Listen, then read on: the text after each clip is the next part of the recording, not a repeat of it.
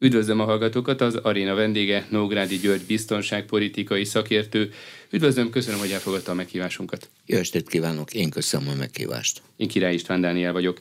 Egy éve kezdődött a háború, február 24-én támadta meg Oroszország Ukrajnát. Mi az, amit az elmúlt egy esztendőben megtanultunk, ami végérvényesen megváltozott a világban? Ez egy szörnyű, nehéz dolog elnézést, hogy minden megváltozott 9-11 után azt mondták, hogy egy új emberi történelm jön. Amikor a szocialista világrendszer összeomlott, akkor azt mondták, hogy új szakasz kezdődik. Tehát én azt látom, hogy megint történt valami, hogy mi változott meg, ez szörnyű nehéz dolog. Egy év távlatából lehet elemezni, hogy ki milyen stratégiai hibát követett el a háború első perceibe és napjaiba. Hihetetlen érdekes, egy év távlatából elég idő áll rendelkezésre, hogy ezt levezessük. Elnézést kérek, mi volt az orosz cél? Bevonulok győztesen, harc nélkül Kievbe. Mi volt a példa? 2014 Krím. Pillanatok alatt elfoglalták úgy, hogy a nyugati műholdas hírszerző szolgálatok a műholdakkal nem tudtak mit csinálni, mert a műholdak azt, hogy az oroszok írógéppel írták a üzeneteket futárokát is futárok vitték, ezzel nem lehetett mit kezdeni, nem tudták lehallgatni. Két hét alatt a ukrán haditengerészetnek három főnöke volt. Az egyik kinevezése után egy órával már átállt az oroszokhoz. 2014 után hozzák az első szankciókat, de a valós nyugati politika azt mondja, hogy a krím elvesztését elfogadják, hiszen orosz többség van, hiszen elképesztően hasonló a helyzet Koszovóhoz, hiszen Szevasztopol Oroszország legfontosabb melegvízi mélytengeri kikötője, orosz haditengerészet zöme itt van. Mi a következő? Hogy a elkezdődik a háború. Mi az egyes számú tanulság, hogy Nagy-Britannia kivételével az európai hírszerző szolgálatok azt jelzik, hogy nem lesz háború. Ennek megfelelően az európai politikai vezetés a hírszerző szolgálatok vezetőinek az ömét kirúgja. Soha Viszont nem... az Egyesült Államokból már legalábbis a hírek szerint napokkal a háború kirobbanása előtt érkeztek olyan hírek, hogy egyértelmű az orosz invázió megindulása. Bocsánat, igen, jön a de, de ezek a hírek, a háború kezdődik egy évvel ezelőtt, 2022. február 24, 2021 végétől jöttek, és állandó dátumokat mondtak. Mi volt Putyin válasza? Végre mondják meg, hogy mikor lesz háború, mert az szerint megy el nyaralni. Mi a probléma, hogy az amerikaiak mondtak X dátumot, az utolsó amerikai dátum volt február 22, a háború kezdete. Putyin mikor látta, hogy amerikaiak azt a napot mondják, amikor a háborút el akartak kezdeni, ezért a háború kezdetét két nappal későbbre tette, ezzel tökéletesen összezavarta saját katonai parancsnokait. Mi volt az orosz cél? Bejövök honnan? Bielorusz felől. 100 kilométer Kiev elfoglalom. Mit jeleztek az oroszok, hogy két nap alatt elfoglalják Kievet, és a háború kilenc napig tart? Mit jelzett a CIA, hogy ez a háború gyors orosz győzelemmel ér véget, és háromtól négy napig tart. Mit jelzett Zelenszky a háború első két hetébe? Vonuljanak vissza az oroszok, végleg, végleg húsz évre lemondok a Krimről, és legyen népszavazás a Donbassról. Tehát a orosz célokat hajlandó volt elfogadni. Majd kb. két hét után, amikor kiderült, hogy az orosz bejövő különleges erőket megsemmisítették, hogy az orosz harckocsik biztosítás nélkül jöttek be, nem tudták elfoglalni Kievet, attól kezdve az ukrán politika fordult. De rendkívül érdekes érdekes a háború első néhány napjának a tanulsága. És mi a teljes tanulság? Mi változott meg a világban? Mi az, amit egy évvel ezelőtt teljesen másként gondoltunk, vagy mondjuk ne egy év, 13 hónappal ezelőtt? Gyakorlatilag azt hittük, hogy Európában nem nagyon lesz háború. Tehát volt egy jugoszláv háború, ami véleményem szerint nem ért véget, mint jugoszláv válság nem ért véget. Mire gondol? Arra, hogy időkérdése számomra Bosznia-Hercegovina fölbomlása, időkérdése számomra Nagy-Albánia létrejötte. De nem feltétlenül fegyveres konfliktussal. De a jugoszláv bomlás az fegyveres konfliktus volt, és Boszniában én ott voltam, amikor az aknamezőkön elég nehéz volt keresztül menni. Ott voltam, amikor a legszebb jugoszláv nemzeti parkba csak a megfelelő útvonalakon lehetett menni, mert a mellette lévő zöld területet még nem tudták aknamentesíteni. Tehát nagyon-nagyon érdekes ez. A következő, hát ön azt mondja, hogy orosz-ukrán háború, én azt mondom, hogy önnek van igaza, de elnézést. Jelenleg a Földön kb. 30 háború folyik a világban naponta. Ebből kiemeljük az orosz-ukránt, igen, mert itt tudunk példálózni, igen, mert itt a NATO föl tud sorakozni. Mert, mert talán Európában... ez van a legközelebb hozzánk. Igen, de ez nem egy elvi válasz, ez egy gyakorlati válasz. És van még egy dolog. Nekem rendkívül tetszett a Lula brazil államfő, aki azt mondta, hogy oké, okay, a háborúért felelősség az oroszokat és ukránokat terheli. Én ezzel értek egyet. Milyen tapasztalatokat szereztünk az elmúlt 12 hónapban magáról a háborúról, a modern és a hagyományos hadviselésről, illetve a technikáról? Azt, hogy mind a két fél a régi technikát alkalmazta, az, hogy Európa megszabadult elnézést az ócskavastól, az, hogy a háború egy év alatt elképesztő mennyiségű szenvedés volt mindkét oldalon, azt, hogy mindkét oldal elképesztő pofátlansággal össze-vissza hazudik, hihetetlen számokat tesznek közé a másik veszteségeiről, és az, hogy első világháborús állóháború alakult ki, tehát ami bekövetkezett, azt senki nem várta. Ez nem egy villámháború, ez még csak nem is egy második világháborús csata, hanem ma megnézem, ezer száz kilométer hosszan álló háború folyik, ahol naponta kapjuk a brit vezérkartól, hogy most a ukránok támadnak és eljutnak képletesen Vladivosztokig, az oroszoktól kapjuk, hogy sorra váltják le az orosz tábornokokat, főparancsnokokat, és újakat hoznak ide, és egyik hadsereg sem igazán sikeres. Akkor tulajdonképpen lehet azt mondani, hogy az az elképzelés teljesen téves volt a világban, hogy az orosz haderő ütőképes, erős, és végletesen szólva bármire képes? Ez teljesen téves elképzelés volt, plusz Oroszország egyik legfontosabb bevételi forrása a kőolaj és földgáz mellett a hadipari export. Az orosz hadiparról kiderült, hogy nem világszínvonalú, nem rossz. Az S-300-as oroszok úgy állulták, hogy ez, ez 500 kilométerre megy, kiderült, hogy 300, az is gyönyörű távolság, de nem 500. Itt az atomütőerő. Soha nem merjük kimondani. Európában NATO hagyományos erői sokkal erősebbek, mint az orosz hagyományos erők. Tehát egy NATO háborúban Oroszország csak időkérdése, hogy beveti az atomfegyvereit. Taktikai atomfegyver 20 négyzetkilométeren megsemmisíti az életet. Mi a probléma? Hogy Csernobil után tudom azt, hogy amit eddig az atomfegyverekről tanítottam, az nem úgy van. Nem tudom, hogy van, de Csernobil tanulság az, hogy elképesztő pusztítás végez, sokkal többet, mint amit eddig a tankönyvekbe le lehetett írni. Ha bevetik a hadászati atomfegyvereket, akkor vége az emberiségnek. Én nagyon szerettem Willy Brandtot, aki azt mondta, hogy a harmadik világháborúban, aki először lő, az másodszor hal meg, és Einstein azt mondta, nem tudom mikor, mivel vívják meg a harmadik világháborút, de négyiket kőbaltával. Milyen kockázatokat jelentett, illetve jelent a világ biztonságára az elmúlt 12 hónap? Azt jelenti, hogy a három globális játékosból kettő közvetlen konfrontálódik egymással. Ha van kettő perc elméletre, volt egyszer egy... Az egyik Oroszország, a másik? USA. Hát amerikai fegyverek jönnek, a Ukrajnában menő pénzügyi támogatás döntő része amerikai. Mit mondott most Biden ki ebbe, hogy ad még 500 millió dollárt fegyverekre? Tehát mi a lényeg, hogy volt egyszer egy amerikai biztonságpolitikus, úgy hívták, hogy Henry Kissinger, most május 28-án lesz 100 éves. Mit mondott a Kissinger, hogy az Egyesült Államok alapvető célja az, hogy a Szovjetuniót akkor és Kínát kiátsza egymás ellen. Zseniálisan csinálja. Aki akarja, olvassa el a Fehérházi évek című könyvét, laza 3500 oldal, fantasztikus, hogy ezt leírja és elemzi. Viszont Kissinger beszélt az oroszokról, illetve arról, hogy Oroszország, a nagy Oroszország létrehozását vagy újra megteremtését sosem fogja elveszíteni, mint célt, mint végső célt. Persze, csak itt megint a kérdés azt érzi, mit vagyok hajlandó feláldozni, kiket vagyok hajlandó feláldozni vissza. A jelenlegi helyzet sajátossága az, hogy az amerikai politika az oroszokat és kínaiakat egy szövetségbe vitte bele. Szerintem ennek sem az oroszok, sem a kínaiak nem ürültek, de mind a két fél ezt most kihasználja. Kína szabad kezet kap Tájván felé, erről is lehetne egyszer beszélni. Oroszország pedig a hosszú közös kínai határon keresztül bármit megkaphat, lehetetlen ellenőrizni, hogy milyen fegyveris alkatrészszállítmányok jönnek be. Miért úgy gondolja, hogy Kína szerepe ebben a konfliktusban jelen pillanatban egyértelmű? abszolút egyértelmű, mint az Egyesült Államok kb. három héttel ezelőtt bejelentette, hogy a Egyesült Államok főellenségét úgy hívják, hogy kínai népköztárság, ettől kezdve abszolút egyértelmű.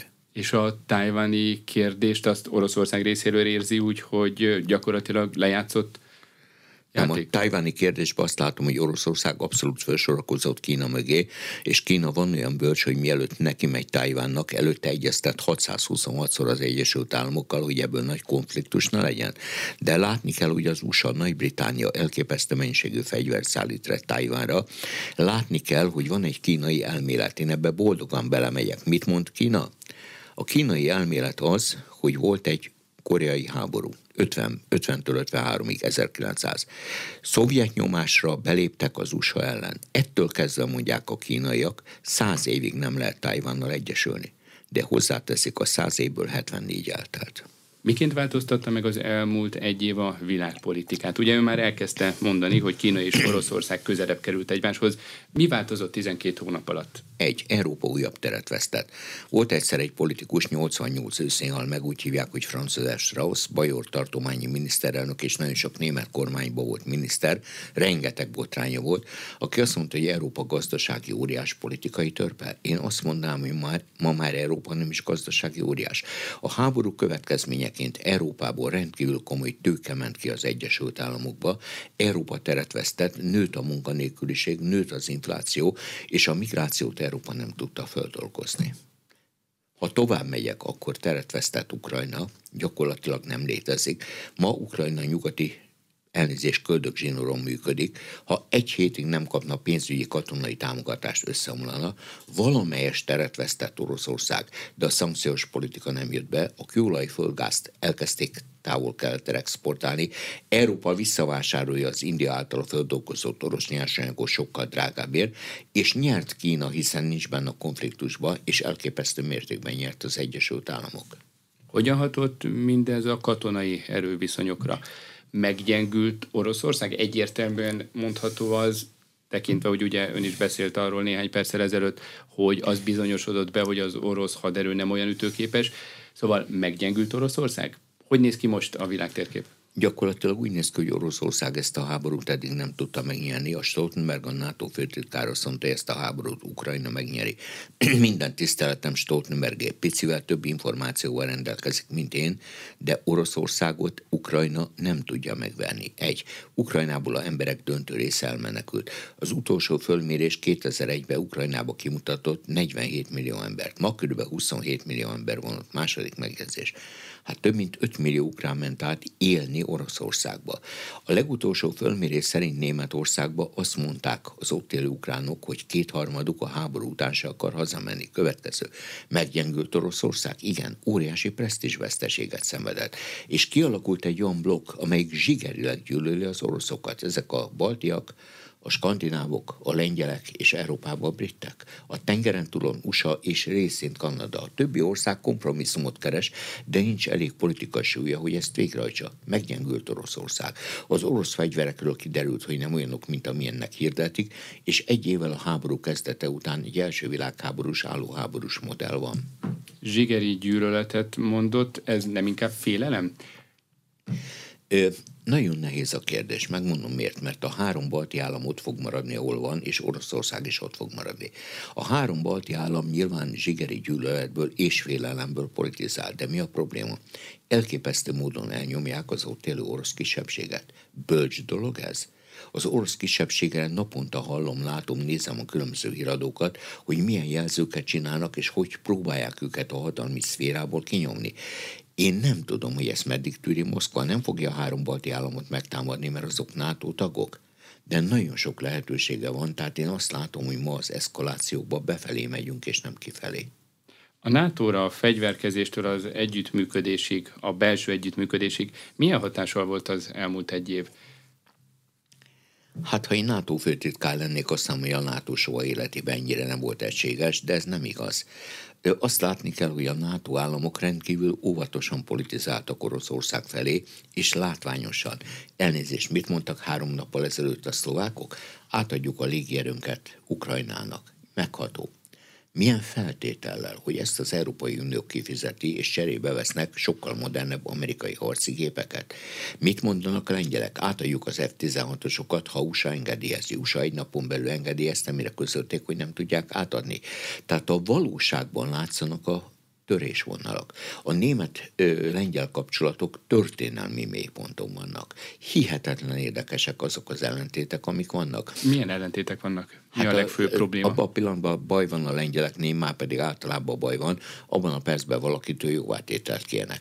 Most éppen azon vannak, hogy a második világháború német jóvátételt kérjenek, horribilis pénzt, mire a német válasz az volt, hogy ezt már egyszer kifizették, nem fizetnek semmit. Mi volt a lengyel válasz?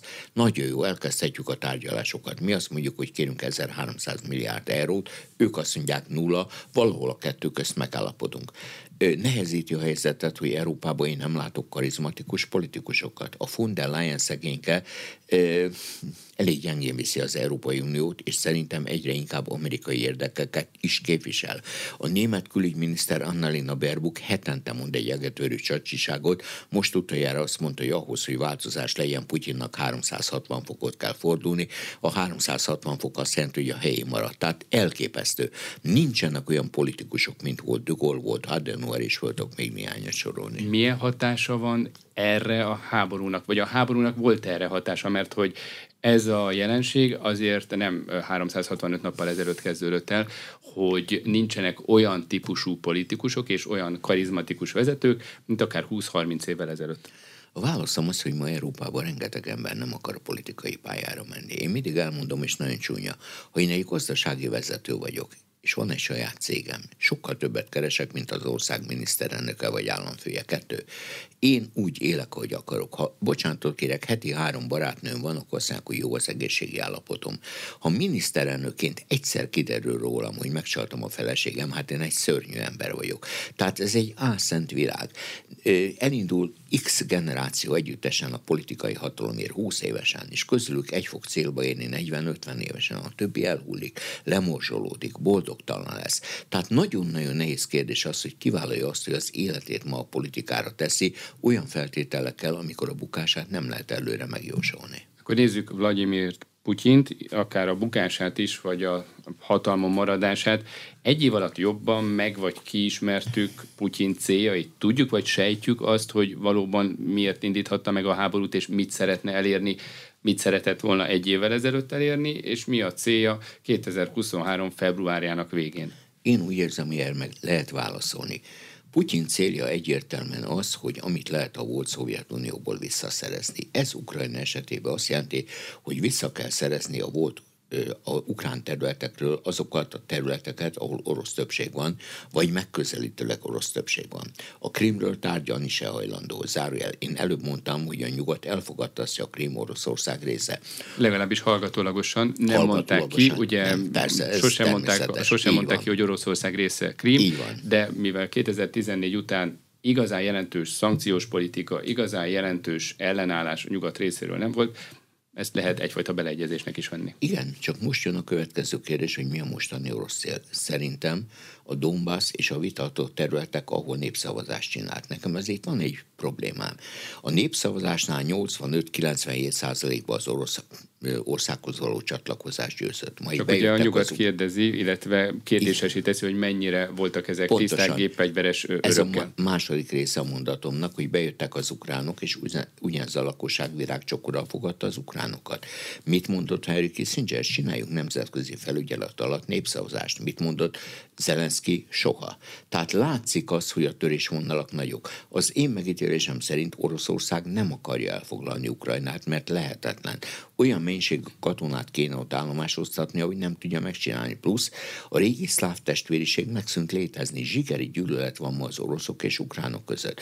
Nekem rendkívül fura volt az ukrán védelmi miniszter néhány nyilatkozata, aki azt mondta, hogy ha az oroszok megindulnak, a berlini falig nem állnak meg. Én másnap bemondtam a tévébe, hogy 30 éve nincs berlini fal. Elképesztő nyilatkozatok jönnek le. Az egyik ukrán parancsnok azt mondta, Magyarországra kell harckocsiaival Záhonyból két óra alatt eljut a Balatonra. Én mondtam, hogy nekem Mercedesem van, én nem teszem meg a 400 kilométert két óra alatt a magyar utakon, ha olyan 40 éves harckocsiaival megteszi, gratulálok, de jöjjön egyedül és fürödjön meg, és mindenki jobban jár. Tehát látszik az, hogy mindkét fél elveszti a realitás érzékét. Mit mondtak most a ukrán vezetők? Hogy a háború után Ukrajna lesz Európa legerősebb katonai hatalma. Nem lesz az, de jelentős hadserege lesz. Még egy megjegyzés. Mindkét fél lop rengeteget. Elnézést, Ukrajna világ 122. legkorruptabb állama, Oroszország még ennél is korruptabb. Tehát nagyon-nagyon nehéz. Én mindig azt mondtam, hogy a két fél közt nagy különbséget nem látok. Akkor visszatérve Putyinra, Igen. mi az, amit most minimális vagy maximális célként elfogadna, vagy elfogadhatna? Legalábbis mit gondolunk erről? Donbass, a vitatott területek Krím Erre ma Ukrajna nem hajlandó. Egy fegyverszünetbe és békéről lehetne tárgyalni. Nyilván az oroszok nem hajlandók a Krémről tárgyalni, de a többi területről lehetne. Még egy dolog, honnan tudnak az oroszok csapást mérni hagyományos eszközökkel? Belarus felől, ahol komoly orosz erők állomásoznak, a több mint ezer kilométer hosszú frontvonalon, és egy óriási kérdés Moldova sorsa. A moldovai vezetés nyilatkozatait naponta olvasom. Kb. 40% a lakosságnak nyugatbarát, kb. 40% a orosz barát, a többi pedig ingadozik.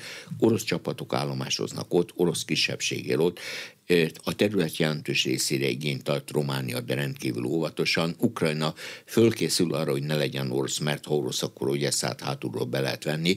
Tehát rendkívül sok ismeretlenes egyenlettel játszunk jelenleg akkor az eszkaláció melyik irányból érkezhet inkább ön szerint? Nyugat felől, vagy pedig éppenséggel pont Putyin felől, ugye Fehér Oroszországot, Moldovát említette, egyetlen egy lépés, és tulajdonképpen, hogyha egy fehér orosz katona átlépi a határt, attól kezdve mondhatjuk azt, hogy a háború tovább lépett egy másik szakaszába. A válaszom az, hogy önnek van igaza, ma bármi megtörténhet. Tehát egyszer elképzelhető egy orosz csapás ezekből az irányokból. De a másik oldalról látni kell, hogy az ukrán hadsereg kivérzett. Tessék megnézni, hogy szerzik az újoncokat be, lasszóval fogják. Milyen lehetőségei vannak? A lehetőségei Ukrajnának egy. Leviszem a korhatár 18 év alá, ami aljasság, fölviszem 60 év fölé, ami aljasság, behívom a nőket.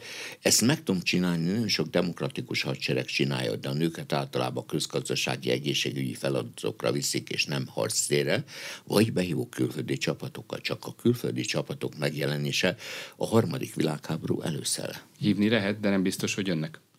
Jó pár ország van, amelyik hajlandó lenne küldeni katonákat, nem mint NATO, nem mint X vagy Y ország, csak ennek a hatása beláthatatlan. És Oroszországban milyen a besorozási kedv, illetve a harci kedv az emberek körében? Mit Lát, tudunk arról? Látszik, hogy mindkét országban, aki tudott külföldre szökött, de kiszökik külföldre, akinek van pénze.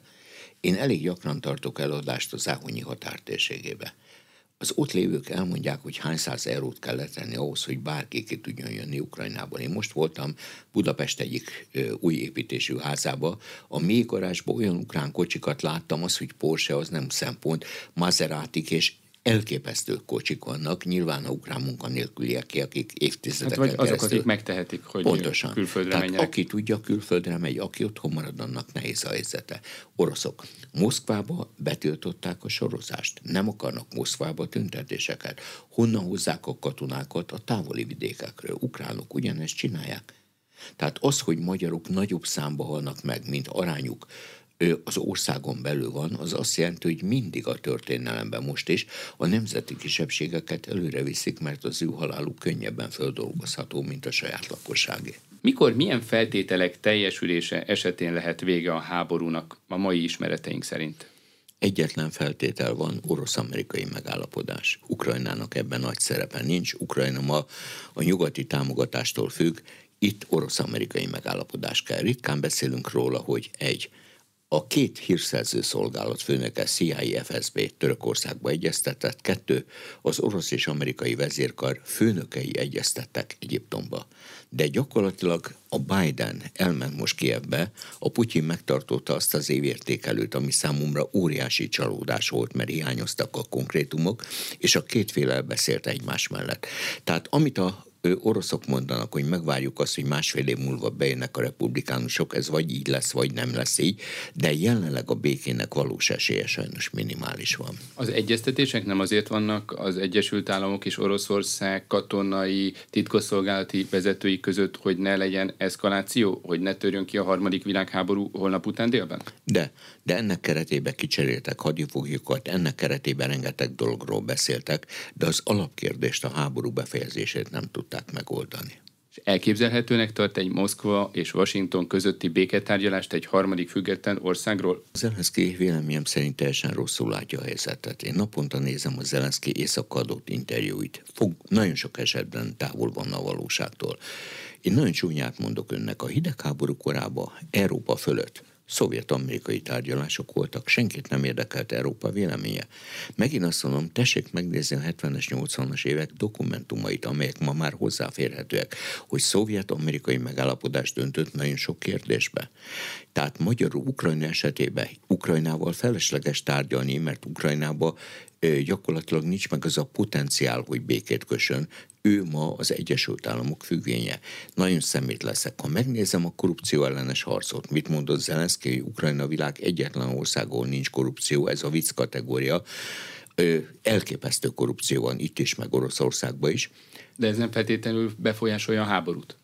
Annyiban befolyásolja, hogy a katonának nincs kedve a fronton harcolni, amikor látja, hogy a HM felső vezetése háromszor annyiért szerzi be az élelmiszert, mint amennyire a boltba kerül. Mi volt a következménye? A következménye az volt, hogy néhány katonai felsővezetőt kirúgtak, de a helyzet nem változott meg. Tehát magyarul itt Ukrajna, amikor elkezdte a tisztogatást, és erről soha senki nem beszélt, akkor kirúgta a korrupt vezetőket nagyon csúnyát mondok, hova voltak bekötve a korrupt vezetők? Nagy-Britanniához. Senki nem az USA-hoz, mondom máshogy. A korrupció címszava alatt az Egyesült Államok teret nyert, Nagy-Britannia teret vesztett Ukrajnában. Jalta 2.0? Erre lenne szükség, vagy ez lenne a megoldás ön szerint? A válaszom az, hogy bármi megoldás lenne. Én látom azt, hogy hogy mennek Ukrajnába jelenleg a gazdasági tárgyalások. Nem akarok belemenni. Az ukrán földterület jelentős részét már amerikaiak és kínaiak fölvásárolták. A különböző ásvány fel kitermelő helyek döntő részét már amerikaiak vagy britek fölvásárolták. Tehát én azt látom, hogy Ukrajna esetében az állam léte kérdőjeles. Ma, ha véget ér a háború, első körbe Ukrajna horribilis pénzt kér az újjáépítésre. Én most mondom, nagyon csúnya vagyok, hogy a pénz jelentős részét el fogják lopni, hogy mindig a történelembe. A második, az újjáépítésbe, ahol buli van, ahol profit van, amerikai tőke lesz, mert az újjáépítést a Zelenszky kiadta egy amerikai cégnek. Jó, de tartsunk majd ott, hogy újjáépítésről beszélhetünk, Igen. békéről beszélhetünk. Mi az a minimum, ami alapján Oroszország nyertesnek kiálthatná ki magát? Azt mondta a néhány perccel ezelőtt, megszerzése hogy Putyinnak a vitatott területek kellenek, Kelet-Ukrajna. Így. Így van. Annál inkább, mert az volt a ukrán nehézipar központja, ott rengeteg atrocitás volt a oroszok ellen. Idefelé hallgattam a rádiót, ahol egy jogász elmondta, hogy rengeteg törvénysértés történt, de ez még nem népírtás. Én nem vagyok jogász, tehát nem tudom megmondani, hány embert kell ahhoz legyilkolni, hogy népírtásnak nevezzem. Nyilván a putyinék bementek. Mind a két fél rendelkezik szélsőséges katonai erővel. Az, hogy a ukránok a banderára hivatkoznak, aki a második világháborúban az ég fasiszta vezér volt aki a lengyeleket is legyilkolta. Érdekes módon a lengyel kormányra egy szó se szól, mert Lengyelország alapvető célja Oroszország gyengítése. A putyini Wagner erők ugyanolyan szélsőséges elnézést kérek rablók, mint a hasonló ukrán alakulatok. Zárójel, soha nem beszélünk róla, hogy ma a világ összes nyugati nagyhatalmi hadseregének vannak ilyen alakulatai, akiket be tudok úgy vetni, hogy azt mondom, hogy kérem, ezek önkéntesek, kérem, ezek mit tudom, melyik céghez tartoznak, tehát a felelősség nem Washingtoni, Párizsi, Berliné vagy Rómáé. Vagyis igencsak erős a nem konvencionális hadviselés, az információs hadviselés. Sosem tudhatjuk, hogy melyik fél mondataiban van több vagy kevesebb igazság. És ez is a célja mind a két oldalnak. Tökéletesen igaza van, erre annyit tudok hozzáfűzni, hogy három óránként jön ki általában az orosz és ukrán vezérkar jelentése. Én ezeket mindig olvasom, egyik sincs köszönő viszonyban a valósággal. Az ukránok bejelentették, hogy eddig nekik 16-tól mit hány ezer halottjuk van, de eltűnt 36 ezer ember. Mondom, a 36 ezer eltűnt, az hulla, csak nem akarják bejelenteni. Az ukránok most ott tartanak a mai adatok alapján, hogy 140 valány ezer orosz halottról beszélnek, mondjuk azt, hogy van 70-től 100 ezer, de minden egyes halottra jön három sebesült, és jönnek a lelkisérültek. Tehát az én problémám hogy a jugoszláv háborúk után elképesztő mennyiségű lelki probléma volt, ez itt sokszorosan fog jelentkezni. Aki a fronton volt és a szomszédját kilőtték, nem tudja földolgozni. Ez a problémám. Az orosz célok egyértelműek, az ukránok is. Ukrajna, amit mond, mindent vissza. A krémet is, ha kell, katonai erővel felszabadítjuk. Oké, okay. de ez nincs meg a katonai potenciáljuk. Nekem itt kezdődnek a problémáim. Az ukrán vezetés eddig x határidőt adott a krém visszafoglalására. Ez nem fog menni, mert az oroszok meg fogják védeni. Tehát nekem a problémám az, hogy valamilyen kompromisszum kell. Erre a kompromisszumra ma egyik fél sem képes, és kész. Akkor ezek szerint az ukrán cél, ahogy most említette, teljesen visszaállítani a 2014 előtti határokat? Így van, a 91-es határokat. Mely hatalom vagy mely ország milyen szervezet lenne képes a feleket tárgyalóasztalhoz ültetni? Van-e egyáltalán ilyen? Hogy kompromisszum jöjjön létre, mint mondta, Én hogy nagyon csúnyát mondok, aztán válaszolok. Van egy vicc, amelyik azt mondja, hogy a két kis ország összevész, az ENSZ megszünteti a vitát. Ha egy nagy és kis ország összevész, akkor a nagy ország megszünteti a kis országot. Ha két nagy ország összevész, megszűnik az ENSZ.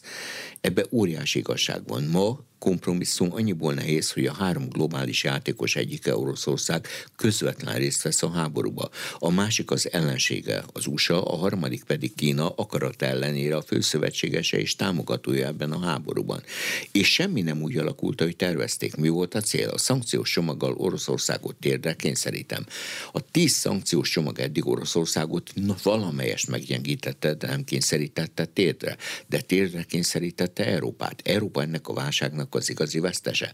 Tehát én ugyanazt mondom, amit mondtam az első részben, egy orosz-amerikai kiegyezés kell, állapodjanak meg, zárójel egy orosz-amerikai csúcs találkozó, nem csak erről lenne szó, bocsánat, Szíriáról, ahol hosszú ideje polgárháború folyik, Líbiáról és nagyon sok egyébről, tehát egy csomagba kellene tárgyalni, ahol a csomag egyik eleme, de nem az egyetlen eleme lenne Ukrajna. Ugye az Európai Unió szankciós csomagok hatásáról lehet azt is olvasni, hogy igencsak jelentősen megütötte az orosz gazdaságot.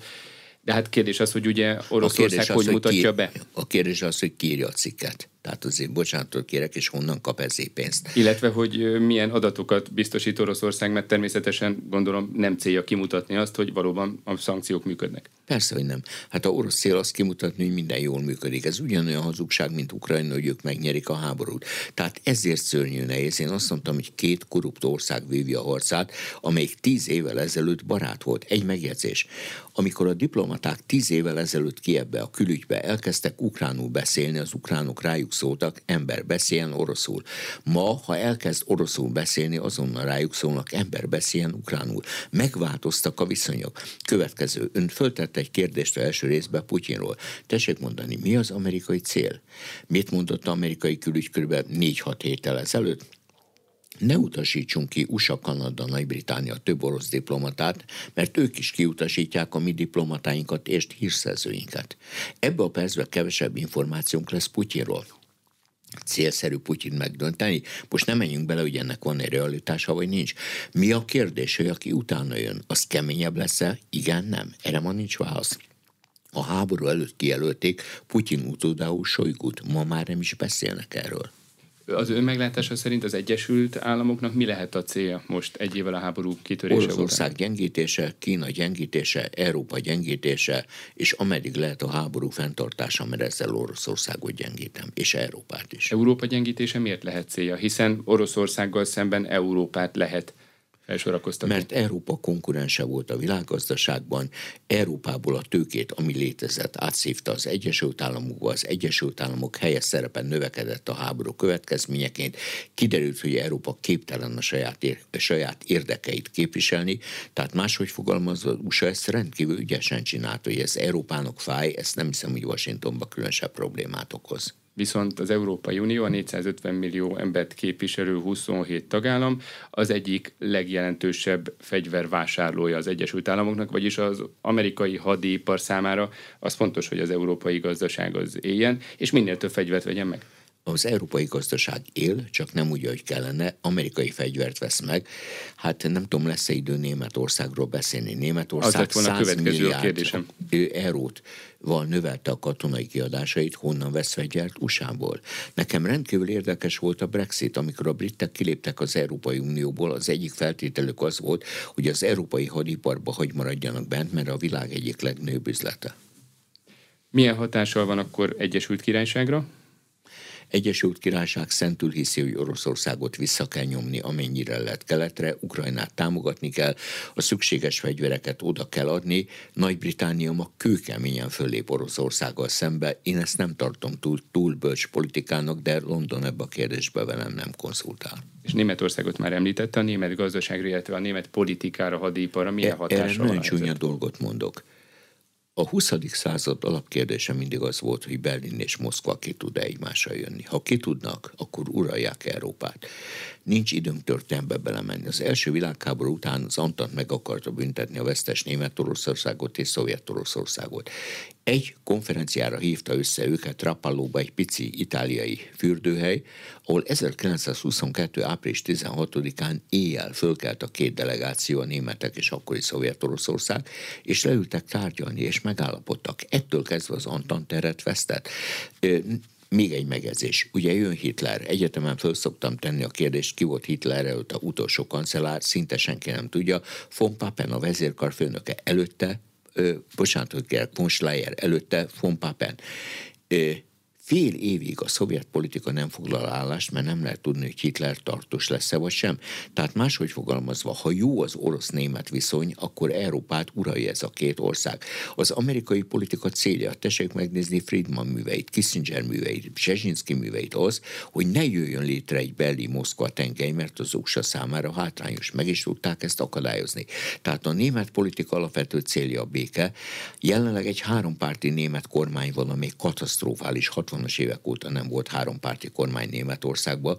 A német külügyminiszter szegényke rengeteget bukdásolt, de ez egy más kérdés, és Németország ma nem tudja Európát úgy vezetni, hogy Merkel alatt vezette. Kína, Peking céljai mik lehetnek? Kína céljai egyértelmű, Oroszország gyengüljön, mert hosszú távon szeretné megszerezni Szibériát, Egyesült Államok gyengüljön, hogy ne tudja Tajvánt megvédeni, a világháborút el kell kerülni, és azokat a területeket, amelyek korábban kínaiak voltak, azt vissza kell szerezni amennyiben eljutunk odáig, reméljük minél hamarabb, mi jöhet a háború után Moszkva számára, illetve az egész világpolitika hogyan alakulhat, tehát milyen forgatókönyvek lehetségesek.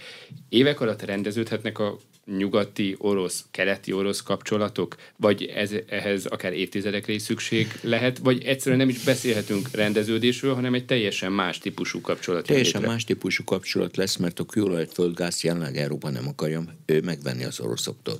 Elnézést kérek, mikor kezdődik a háború? Ma egy éve. Mi történt egy hónappal kelő? Korábban a von der Leyen 120 hajónyi pallagázt rendelt az USA-tól. Honnan tudta, hogy pallagáz kell? Honnan tudta, hogy szankciók kellenek, és készítették elő a szankciókat? Tehát ilyen értelemben valóban rendkívül komoly változások lesznek. Itt a nagy kérdés az, hogy mi lesz Ukrajnával. Nagyon szemmit leszek. Mi lesz a Lengyelországtól elvett területekkel, amelyek a lengyelek beszélni sem hajlandók, mert nem őrültek meg. Meddig megy el az ukrán nacionalizmus? Meddig marad politikai értelemben életbe Zelenszky? Mi lesz a feltöltött ukrán hadseregbe a fegyverek sorsa? Visszaadják a nyugatnak soha? Már látni a nyugati fegyvereket a közel-kelet, közép-kelet, Észak-Afrika fekete piacain. Egy finn most ment el ebben megnézni, hogy mennyi fint fegyvert adtak el a Benelux fekete piacon. Tehát én nem látom azt, hogy a jövő különösebben rózsás lenne. Én azt mondom, hogy a fő cél a világháború elhárítása. Mondjuk a palagázról éppen Donald Trump alelnöke még jóval a háború előtt járt Európában, hogy népszerűsítse. Lengyelországban is járt, Németországban is, vagyis ez már egy régebb régebben elindult Igen, folyamat. csak a palagáz vásárlása igazán most kezdődött el, a palagáz drágább, és ha már ennyire zöld és környezetbarát vagyok, akkor a palagáz átszállítása az óceánon mindennek nevezhető, csak környezetbarátnak nem. Mennyi idő alatt lehet Ukrajnát újjáépíteni? Mennyi idő után lehet ismét működő ország Ukrajna?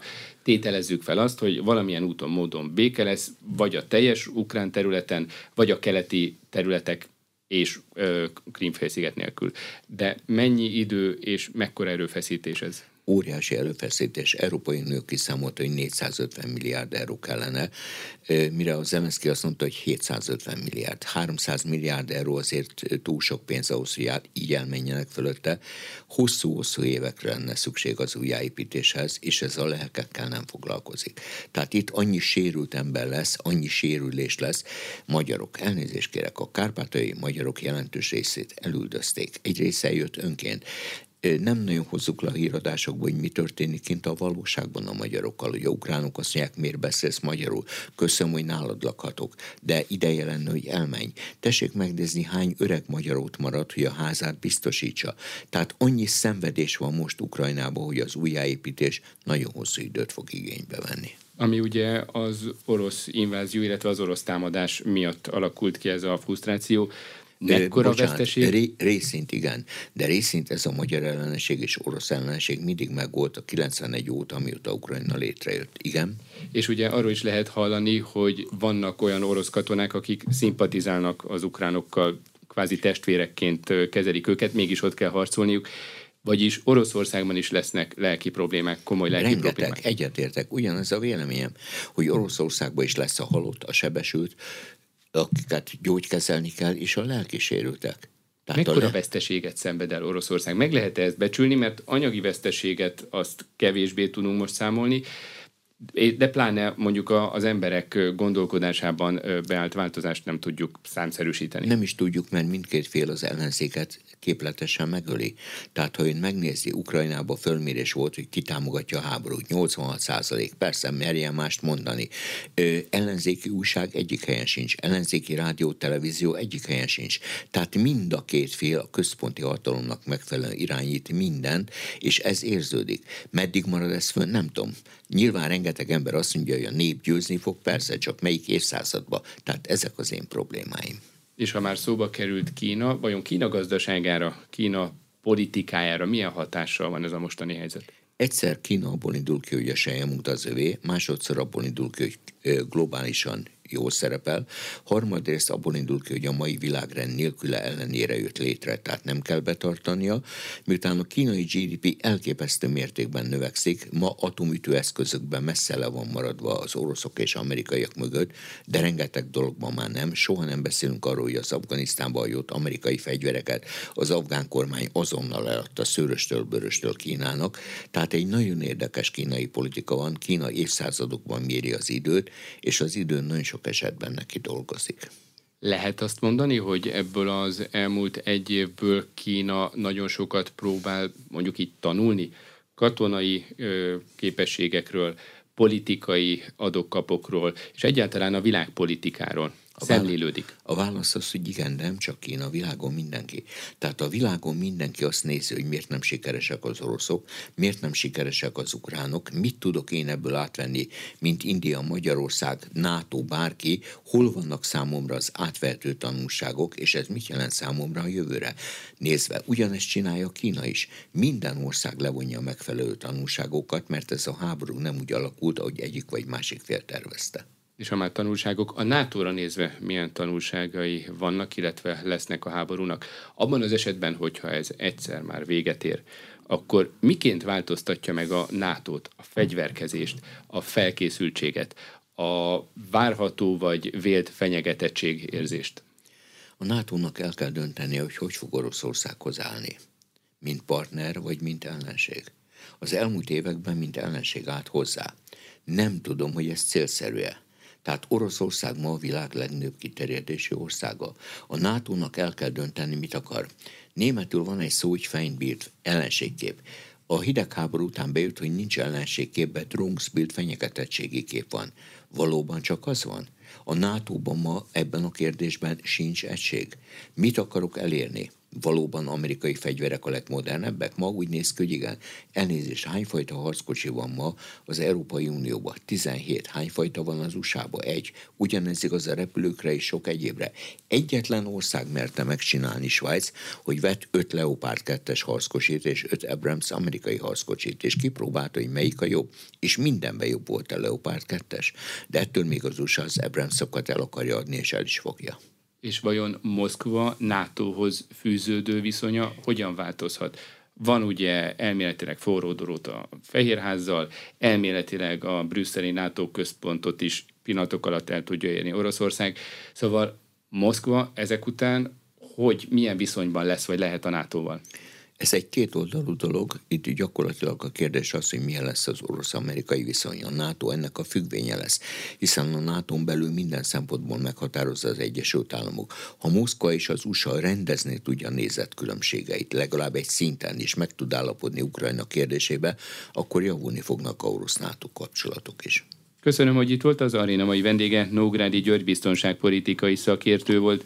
A műsort visszahallgathatják az infostart.hu oldalon. A műsor összeállításában Szécsi Ágnes és Szatmári Katalin felelőszerkesztő, illetve Módos Meton főszerkesztő vett részt. A műsorvezetőt Király István Dánielt hallották. Köszönöm a figyelmüket, viszont hallásra!